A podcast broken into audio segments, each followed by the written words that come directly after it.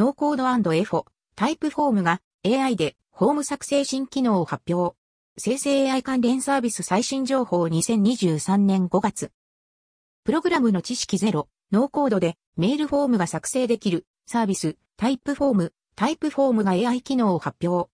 現在、早期アクセスへの登録申請が受付中です。無料で使えるので、一度触ってみてから申請しておくと良いかもしれません。追記。すでに実装済み？作りたいフォームについてテキスト入力すると簡単に作成できました。フォーム名と項目名を過剰書きしただけで作成完了。SNS 名の項目も自動で用意されていました。もちろん編集も可能。シェアリンクの発行、埋め込み用のレイアウトのカスタマイズも可能です。デザインテンプレートも多めに用意されているので、好きな見た目に変更がすぐできます。画面左側には自動で作成してくれた一問一答が他の項目が表示。必要に応じて項目の追加やカスタマイズが可能です。